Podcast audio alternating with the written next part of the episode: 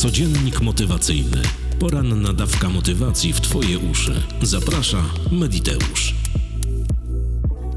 Dzień dobry dziewczynki i chłopcy, kłaniam się nisko słuchacze i słuchawki, witajcie, Mediteuszki i Mediteusze.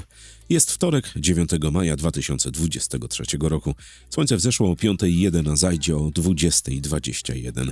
Imieniny obchodzą Grzegorz, Bożydar i Katarzyna. Solenizantom wszystkiego pięknie niemożliwego, bo co możliwe, to i tak się spełni.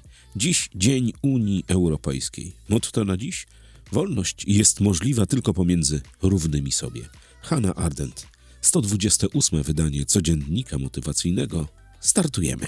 Niestety klątwa klimatyzatorowa działa, jak słyszysz. Tak będzie jeszcze przez najbliższe dzień lub dwa. Nie wiem, ale to nie zwalnia mnie z tego, aby nie nagrać podcastu Codziennik Motywacyjny. Dziś o mentalnych klatkach. Posłuchaj bardzo uważnie. Ostatnio przygotowując z moim znajomym coachem pewną publikację, która ukaże się na rynku prawdopodobnie pod koniec tego roku, mieliśmy do opracowania temat mentalnych klatek. Ograniczeń, które sami sobie budujemy, które sami sobie stwarzamy. Czego dotyczy ten temat? Przejrzałem skrzętnie maile od mediteuszek i mediteuszy. I w wielu tych mailach powtarzała się jedna sytuacja, a mianowicie, drogi Mediteuszu, tkwię w związku, który jest toksyczny. Partner albo partnerka, bo są różne głosy. Ogranicza mnie, dojeżdża mnie, wykorzystuje, uzależnia finansowo, szantażuje. Inne maile są w tonie, drogi Mediteuszu, pracuję w korporacji, jestem poniżany, poniżana, jestem dojeżdżana, szantażowana. Wszystko to, co nie uchodzi człowiekowi XXI wieku. Jeszcze inne maile są. Drugi Mediteuszu, mam toksycznych rodziców. Robią to, to i tamto. Nie mogę żyć. Wszystko mnie, u mnie sprawdzają, kontrolują, wyznaczają jakieś cele, których ja nie chcę realizować. Co mam zrobić? Jak urwać się z tego sznurka? Jak wyjść z tej klatki? Co zrobić? Help. Rozmawialiśmy z Maćkiem bardzo długo, bo przygotowujemy właśnie publikację, której jedną ze składowych będą mentalne klatki. Mentalna klatka to takie stwierdzenie, które mówi o tym, że człowiek jako istota rozumna, jako ktoś, kto dostał dar rozumienia, myślenia i halucynowania, a co za tym idzie, błogosławieństwa i przekleństwem zarazem, jest w stanie wybudować w swojej głowie pewne obrazy, pewne sytuacje, pewne wyimaginowane zdarzenia, które nie mają żadnego miejsca. Ale te zdarzenia, pomimo tego, że nie nastąpiły i istnieją wyłącznie w jego głowie, w jego przekonaniach, trzymają go w jakichś sytuacjach, miejscach, przy jakichś osobach, w jakichś firmach, które go po prostu niszczą, zabijają bardzo powoli. Nie ma to żadnego znaczenia, czego dotyczy mentalna klatka. Zauważ, wiele osób godzi się na to, godzi się sami z siebie, że będą tkwili w związku, który jest toksyczny. Czytałem niejednokrotnie maile, czytałem niejednokrotnie informacje na ten temat, spotykałem się z ludźmi, którzy doświadczali takich rzeczy. Są uzależnieni, uzależnieni od kogoś finansowo, bytowo, domowo. I pomimo tego, że ten ktoś ich poniewiera, że ich wręcz bije, molestuje, wykorzystuje, robi te wszystkie rzeczy, które nie uchodzą ludziom, ta dana osoba tkwi w tym miejscu. Zna swoją klatkę, zna swoją klatkę, w której się porusza, wie, co się może wydarzyć. Ktoś to kiedyś nazwał strefa komfortu. Ja bym był daleki od tego stwierdzenia. Komfort jest wtedy, kiedy jest ci dobrze, wygodnie, masz portfel, w którym jest tyle pieniędzy, że wystarcza ci na to wszystko, żebyś mogła funkcjonować, żyć i działać. Kiedy jest ci ciepło, kiedy jest naprawdę dobre samopoczucie w twoim sercu i w twojej głowie. Wtedy jest komfort, wtedy mówimy o strefie komfortu. Ja nie wiem skąd się wzięło takie przekonanie, że to jest strefa komfortu. To nie jest dyskomfort. Takie trwanie w rzeczach, które ci niszczą, dojeżdżają, to jest dyskomfort. I wracając do sedna tematu. Ludzie ci, pomimo tego, że wiedzą, co się wydarzy, że ten mechanizm się będzie powtarzał, że ktoś cię będzie bił, poniżał, że ktoś cię będzie uzależniał finansowo, wykorzystywał, że ktoś cię będzie mobbował w pracy, szantażował, traktował cię jak nie wiadomo kogo, zrzucał na ciebie wiele obowiązków. Tkwią, tkwią cały czas w tych sytuacjach i w tych zdarzeniach. Dzieje się to z prostego powodu. Oni znają tę przestrzeń, wiedzą, co może nastąpić, co może się wydarzyć, jak mogą się potoczyć losy po jednym, drugim, trzecim takim zdarzeniu w ich życiu. Ale wiedzą też, że tkwienie w takiej sytuacji jest złe. I czasem mają przebłysk, że skończą z tym, że już za chwilę urwą się z tego postronka, otworzą tę klatkę, uciekną jak najdalej, żeby żyć. I zaczynają to robić. I potem ich umysł znowu zaczyna budować wyobrażenia o tym, jak ktoś na ciebie doniesie, jak cię ośmieszy w internecie, jak ktoś cię nastraszy czymś, jak ci zszarga opinię, jak wynajmie zabójców, którzy cię przyjadą zabić, spalić dom i tak dalej, jak będzie cię szkalował, prześladował, jak ty nie znajdziesz pracy i tak dalej. Takie przekonania odpalają. Zdaj sobie sprawę, że badania, które są prowadzone na całym świecie, w wielu instytutach psychologii, zawsze powiadają, że syndrom ofiary, czyli godzenie się na takie sytuacje, jest to ograniczenie wybudowane przez Twój umysł. Ono nie ma nic nigdy praktycznie z rzeczywistością. To Twoja głowa buduje te wszystkie przekonania. To Twoja głowa nie chce Cię wyprowadzić ze strefy komfortu. To Twój umysł nie chce, abyś wyszła, wyszedł z tego. Pomimo Ty wiesz, że to jest złe dla Ciebie. To Cię niszczy to cię zabija powoli.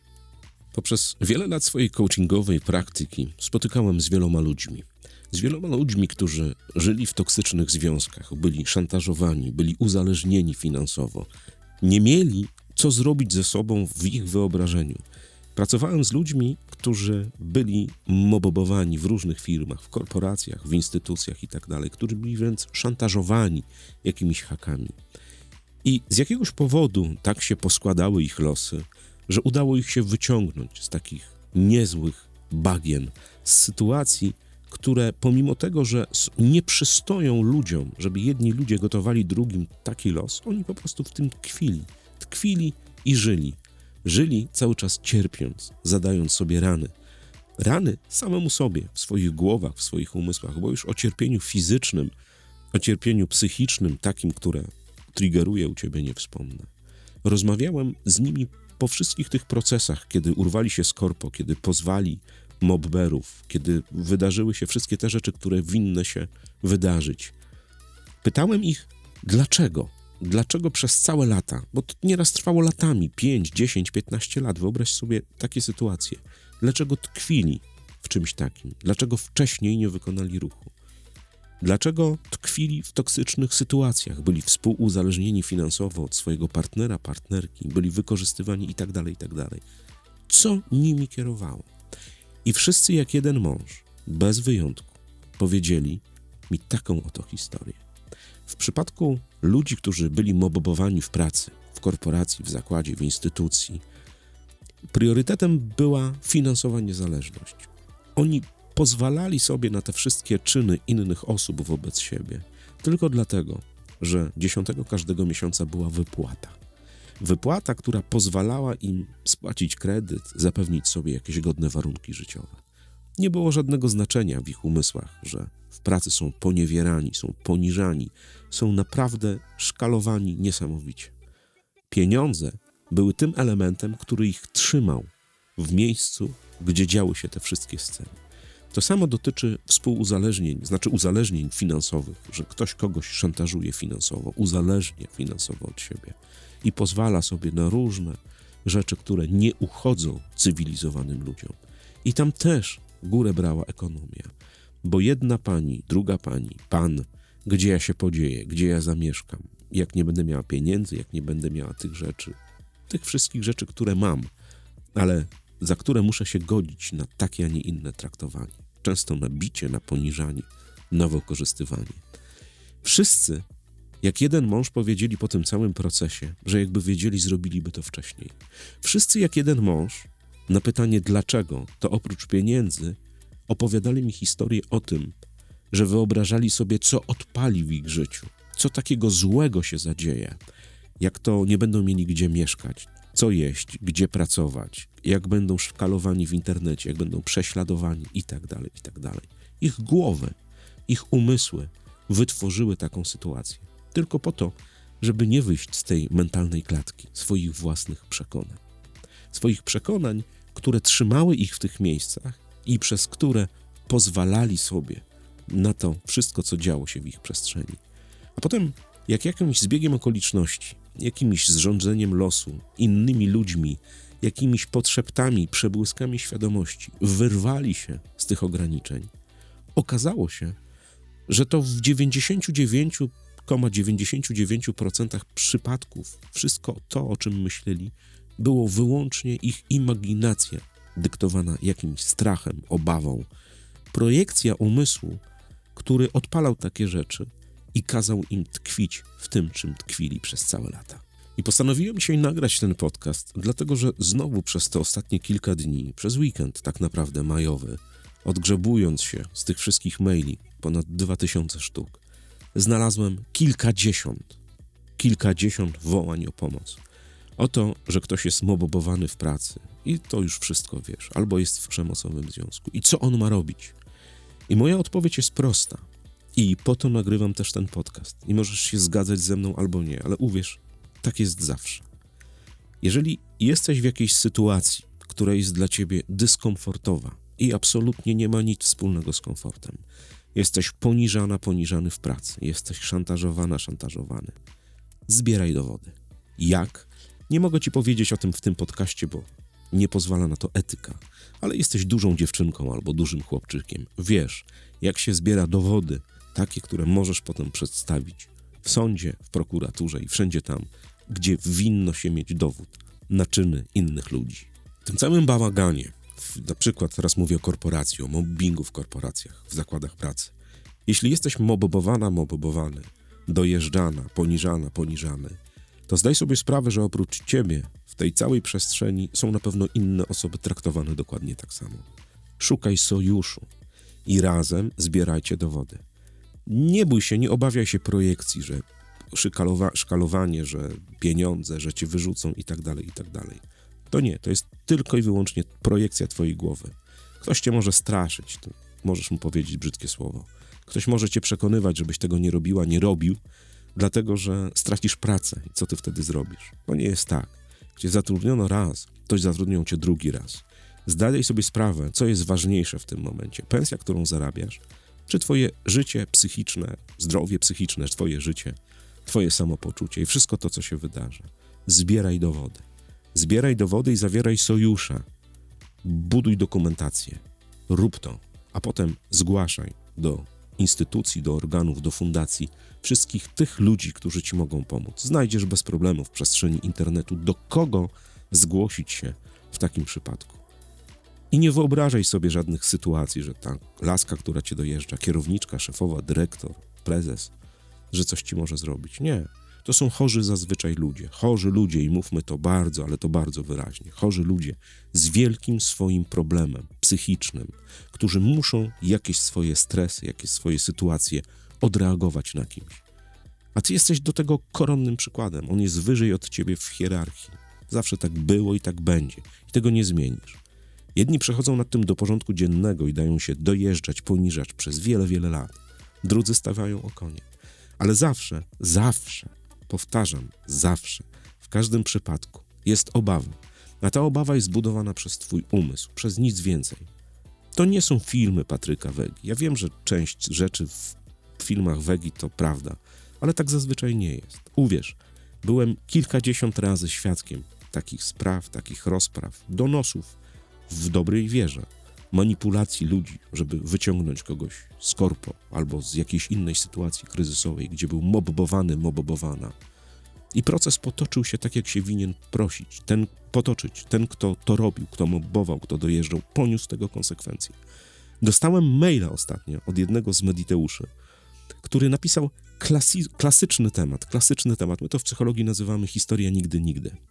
Bo mówiłem w którymś z podcastów o Kamilu, którego wyrwaliśmy ze szpon mobbingu w parę osób, w paru trenerów. I ktoś napisał mi maila, jeden z mediteuszy, ja teraz nie pomnę kto, e, że a co by, czy wy żeście się zastanowili, że mógł ten ktoś, kto mobbował, wynająć zabójców, spalić dom i tak zrobił te wszystkie rzeczy. Tak zazwyczaj się nie dzieje. Tak zazwyczaj się nie dzieje, bo jest konsekwencja. Tylko na żadnym, ale to na żadnym etapie nie możesz odpuścić. Jak idziesz w to, że kogoś oskarżasz o mobbing i to ma faktyczne podstawy w formie dowodów, udowodnień i tych rzeczy, to nawet jakby ci ktoś powiedział, że rzuci na ciebie klątwę jakąkolwiek, że ci w ogóle coś zrobi strasznego, to jest tylko miękkie pieprzenie w bambus. Rób to, idź. Musi być konsekwencja. Nie daj się zastraszyć. Nie ulegaj, bo ludzie, którzy są mobberami, mają niesamowicie, niesamowicie wymyślone schematy szantażu. On ci powie, co on ma na ciebie. Jakieś w ogóle olej. To nie odpali. On będzie trząsł albo trzęsła portkami o swoje sytuacje, o swoje zawodowe dobro, o swój dobrostan. Nie rób tego, że zgłaszasz to na poziomie korporacji, że zgłaszasz to do prezesa zarządu wyżej. To nie, nie, nie, nie. To jest największy błąd, jaki możesz zrobić.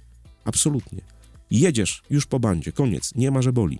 Zbierasz ekipę, która też jest mobbowana, macie dowody, ogień, odpalasz racę. Nie ma, że coś tam, że ktoś cię szantażuje i tak dalej.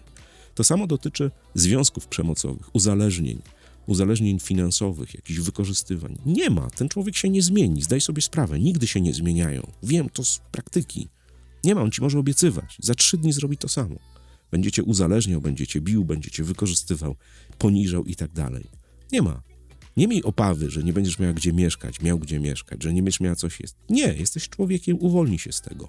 Wszyscy, jak jeden mąż, z którymi rozmawiam, którzy byli w takich sytuacjach, czy w sytuacjach mobbingu, czy w kryzysowych takich sytuacjach rodzinnych, że ktoś się w kimś zakochał, potem ten drugi ktoś okazał się jakimś potworem i stosował takie, a nie inne metody. Wszyscy jak jeden mąż powiedzieli, że jakby wiedzieli, to by zrobili to wcześniej. Ale cały czas ich umysły, ich głowy, ich wyobrażenia, ich imaginacja odpalała wszystkie te sytuacje. Nie dasz rady, gdzie się podziejesz, co będzie i tak dalej. Nie ma takich rzeczy. Samo stanowisz o sobie. To nie jest dziki zachód. Naprawdę żyjemy w miarę normalnym, no, w cudzysłowie kraju.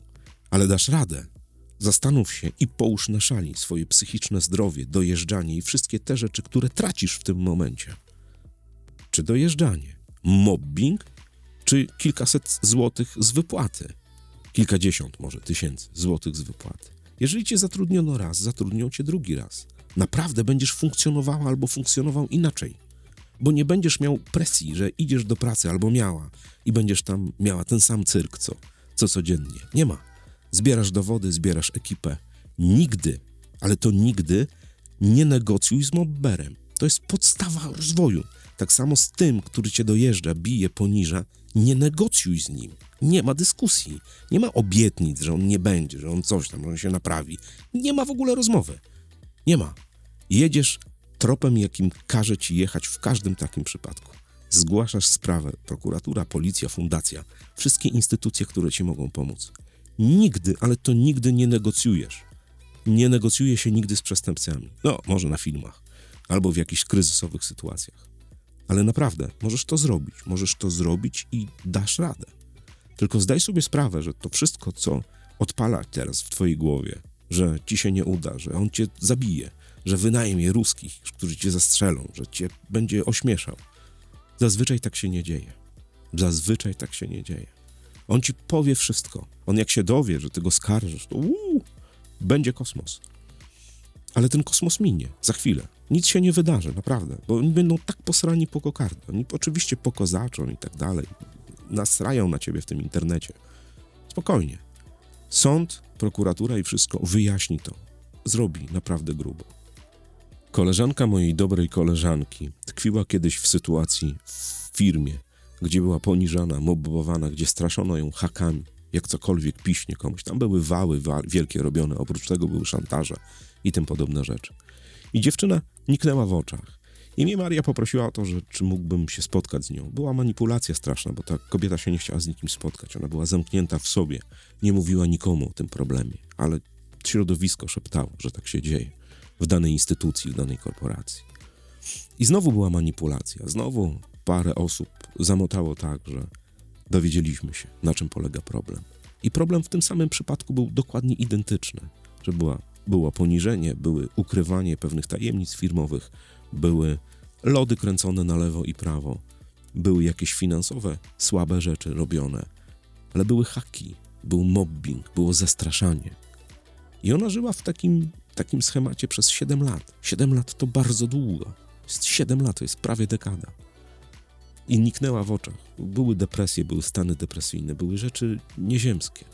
Ale cały czas w jej głowie było przekonanie, że jeżeli ją wywalą z tej firmy, to w ogóle co to się nie wydarzy i z czego ona będzie żyła. I okazało się, że się udało, że, że tak jak się udaje w 99%, że oprawcy ponieśli karę, że ci mobberzy wszystkie, to było wielki krzyk, wielki kapiszon, wielki wystrzał. Oni mieli haki, straszyli. Jak dochodziło co do czego, to się okazało, że są małymi miki w golfiku. Nigdy nie buduj historii, nigdy, nigdy. Nigdy nie buduj w swojej głowie, nigdy, nigdy.